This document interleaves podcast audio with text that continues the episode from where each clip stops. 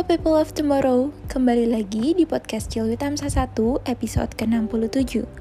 Kenalin, aku Anissa yang tahun ini diamanahkan menjadi Vice Executive Board Divisi External Relations AMSA UPH 2023-2024 Dan sekaligus aku akan menjadi host pada podcast hari ini. Tapi teman-teman, aku nggak akan sendiri nih, karena aku bakal ditemenin sama kos aku, Halo semuanya, kenalin aku Arya selaku Executive Board Divisi Community Outreach AMSA UPH tenor 2023-2024 yang hari ini akan menjadi co-host buat nemenin Anissa. Hai Arya, emang hari ini kita mau bahas apa sih? Halo Nisa, jadi hari ini kita bakal bahas sesuatu yang penting banget nih Nis. Apalagi untuk di kehidupan kita sehari-hari. Kita bakal ngomongin tentang kekerasan seksual. Wah, kedengarannya agak serem ya, Ar. Tapi pastinya menarik banget deh. Aku jadi ikut penasaran nih, Ar. Nah, daripada sama-sama penasaran, kita langsung mulai aja kali ya, Nis, ke sesi podcast kali ini. Tapi sebelum itu, kita nggak bakal ngomong berdua aja nih. Karena ada satu orang lagi yang akan jadi pembicara kita. Aku izin kenalin dulu pembicara kita yang pastinya keren banget nih. Ada Abiza Syabira sebagai The Most Intelligent Ambassadors of UPH 2023. Halo Biza. Hai, halo semuanya. Halo Anissa, halo Arya. Halo Biza, gimana nih kabarnya? Wah, luar biasa. Baik banget nih. Ah, ah. Oke, sebelum kita ke sesi pertanyaan nih, pasti pernah dengar dong ada pepatah tak kenal maka tak sayang. Jadi boleh banget nih dari Abiza disapa para pendengar, terus perkenalkan diri dan ceritain sedikit kesibukannya sekarang apa nih. Oke, halo semuanya. Perkenalkan, nama aku Abiza Syabira, aku bisa dipanggil Abiza. Aku mahasiswi FK UPH Angkatan 2022 dan tahun ini aku diamanahkan menjadi The Most Intelligent Ambassador of UPH tahun 2023. Nah, kesibukan aku ini ya pastinya menjadi seorang mahasiswa, terus juga ikut kesibukan di ambassador terutama di acara-acara di main camp. Kurang lebih begitu sih. Wih, keren keren. Jadi aku mau kasih uh, briefing singkat nih terkait topik yang mau kita bahas pada hari ini.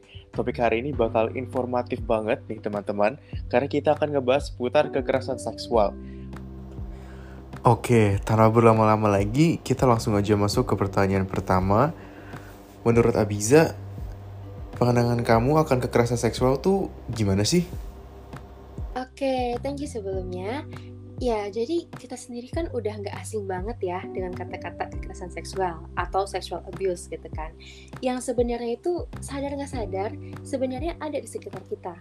Nah, menurut pandangan aku sendiri, kekerasan seksual itu suatu hal di mana seseorang melakukan perbuatan seperti merendahkan, menghina, melecehkan, atau menyerang tubuh atau fungsi reproduksi dari seseorang. Nah, Biasanya itu hal ini dikarenakan adanya ketimpangan relasi kuasa atau gender yang berakibat atau dapat berakibat penderitaan psikis atau fisik termasuk mengganggu kesehatan reproduksi dari seseorang dan juga dapat menghilangkan kesempatan melaksanakan pendidikan dengan aman dan juga optimal.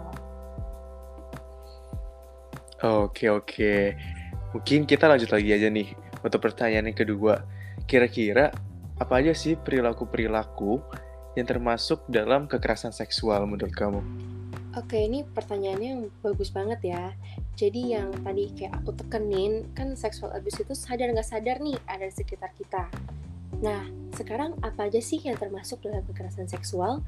Menurut Kominfo sendiri, eh, kekerasan seksual itu dibagi menjadi empat jenis, yaitu verbal, non-fisik, fisik, dan kekerasan seksual melalui teknologi informasi, kayak di sosial media gitu.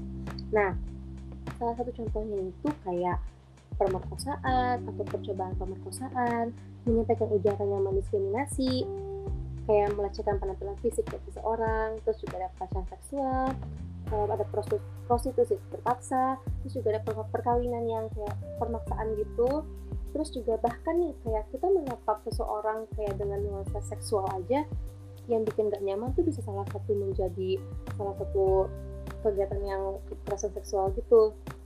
Terus juga mengirim pesan atau lelucon yang bernuansa seksual mengambil merekam yang tanpa persetujuan dari korban yang bernuansa seksual itu juga bisa salah satunya.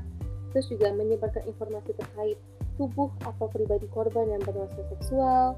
Terus juga memberikan hukuman sanksi berupa bernuansa seksual, kemudian juga menyentuh, mengusap, meraba, atau memeluk seseorang bernuansa seksual itu juga bisa salah satunya.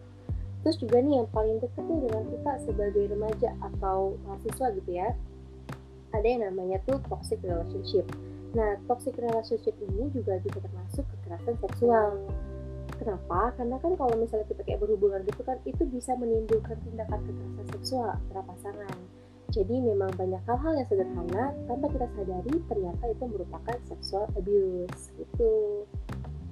Wah, ternyata hal sesederhana gitu juga bisa dianggap kekerasan seksual ya. Nah, aku lanjut nih, Za. Sebenarnya bisa nggak sih ke kekerasan seksual itu secara virtual?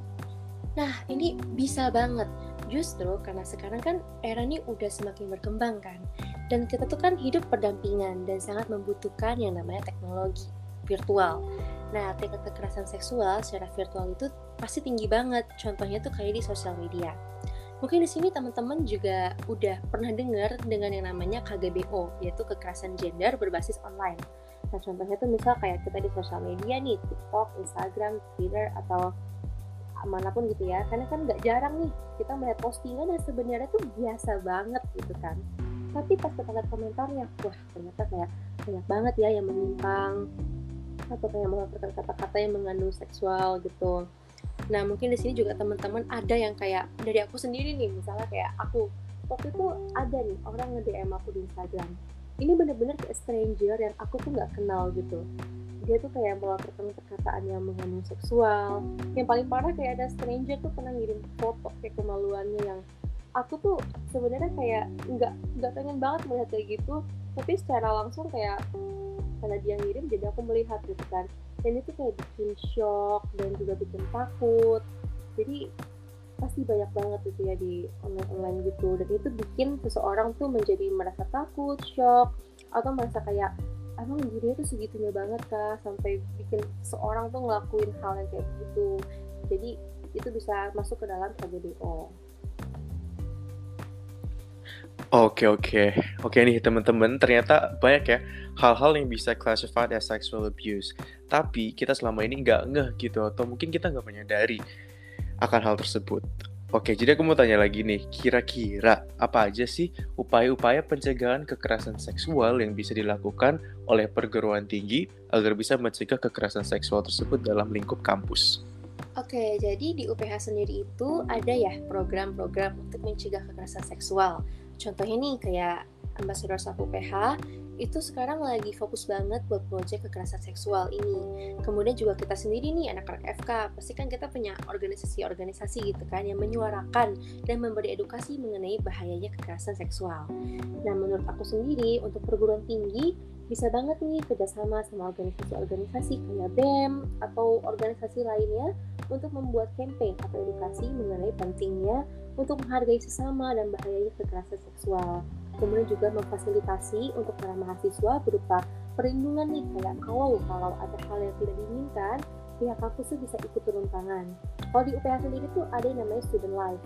Ini tuh bisa ngebantu banget nih buat para mahasiswa untuk menjaga mereka dari kekerasan seksual. Pokoknya tekanin di edukasi sih menurut aku Wah, berarti organisasi itu berperan penting banget ya di, ling di lingkup betul. kampus buat mencegah kekerasan seksual ini. Iya, betul banget. Oke. Okay. Hmm. Next, mungkin aku per ke pertanyaan yang berikutnya yang bisa dibilang penting banget Niza. Mungkin tadi Arya udah menyinggung tentang upaya pencegahan dari pihak kampus. Nah, kalau sekarang aku mau tanya lebih ke diri kitanya sendiri. Bagaimana caranya kita tuh bisa terhindar sama yang namanya kekerasan seksual? Karena tadi yang udah kamu mention, kayak contoh kecilnya aja tuh catcalling. Itu aja tuh udah termasuk kekerasan seksual ya. Nah, jadi gimana supaya kita tuh bisa terhindar dari perbuatan-perbuatan seperti itu? Oke, jadi kalau menurut aku sendiri tuh yang pertama, sebisa mungkin kita tuh menghindari tempat atau lingkungan yang berbahaya, kayak tempat yang gelap, sepi, karena itu pasti udah kayak bahaya banget kan. Nah yang kedua, berhati-hati juga di tempat yang ramai nih dan juga minim jarak seperti kayak gerbong kereta api. Jadi sebisa mungkin nih untuk wanita gitu ya, duduknya di gerbong khusus wanita aja gitu kalau bisa. Nah juga nih, jangan terlalu percaya sama seseorang kayak entah itu pacar, terutama buat mahasiswa nih ya sebisa mungkin hindari yang namanya toxic relationship. Terus juga kalau misalnya bukan anggota keluarga inti sebisa mungkin kita berjaga-jaga. Karena kan kasus pemerkosaan yang dilakukan oleh kayak bukan keluarga inti juga kan lumayan banyak. Terus juga hindari obrolan yang berbau porno. Terus juga kemudian sebisa mungkin kuasai beberapa metode melumpuhkan lawan. Kayak misal nih cewek mungkin ada kayak tahu beberapa gerakan yang dipakai kalau misalnya ada hal-hal seksual gitu kalau aku sendiri kadang kayak mami aku nih kalau misalnya aku mau keluar kota sebisa mungkin tuh kayak bawa semprotan yang kalau emang ada kejadian berbahaya tuh aku bisa semprot itu ke matanya. Terus juga kita harus kayak tegas percaya diri. Dan kalau untuk di online sebisa mungkin ya kita menyebarkan hal-hal positif aja yang tidak mengandung kejahatan gitu. Oke oke. Berarti hmm, banyak ya sebenarnya upaya yang dapat kita lakuin supaya terhindar dari seksual abuse ini Oke, teman-teman, tadi kan kita udah bahas nih tentang perilaku yang termasuk ke dalam kekerasan seksual ini. Terus juga pencegahan dari pihak kampus maupun dari diri kita sendiri udah disebutin. Nah, sekarang aku mau masuk ke pertanyaan terakhir nih tentang perlindungan korban. Sebenarnya hal apa aja sih yang dapat kita lakukan pada korban kekerasan seksual, khususnya yang berada di kampus? Um, yang pasti tuh kita harus ketahui ya pertama bahwa kekerasan yang terjadi itu bukanlah salah korban kemudian jangan membuli atau menjauhkan dia. Justru kita tuh harus dekatkan dia supaya dia merasa terlindungi dan merasa kayak ada orang yang sayang sama dia gitu. Kemudian melakukan pendekatan supaya dia tuh mau cerita. Karena beberapa orang yang menjadi korban pasti kan kayak dia ketakutan dan malu untuk bercerita. Sehingga mereka tuh kayak memendam terus akhirnya jadi stres mentalnya terganggu karena kayak itu dia nggak mau cerita jadi kita harus lakukan pendekatan supaya mereka bisa percaya dan mau bercerita supaya mereka tuh bisa lega.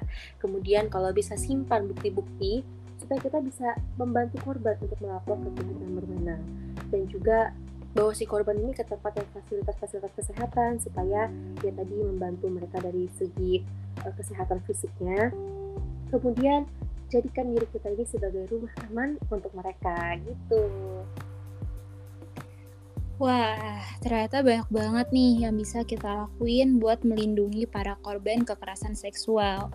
Yang tadi udah bisa sebutin, mulai dari jangan membeli korban, terus juga sebisa mungkin kita melakukan pendekatan supaya korban juga juga bisa uh, merasa aman dan nyaman cerita sama kita.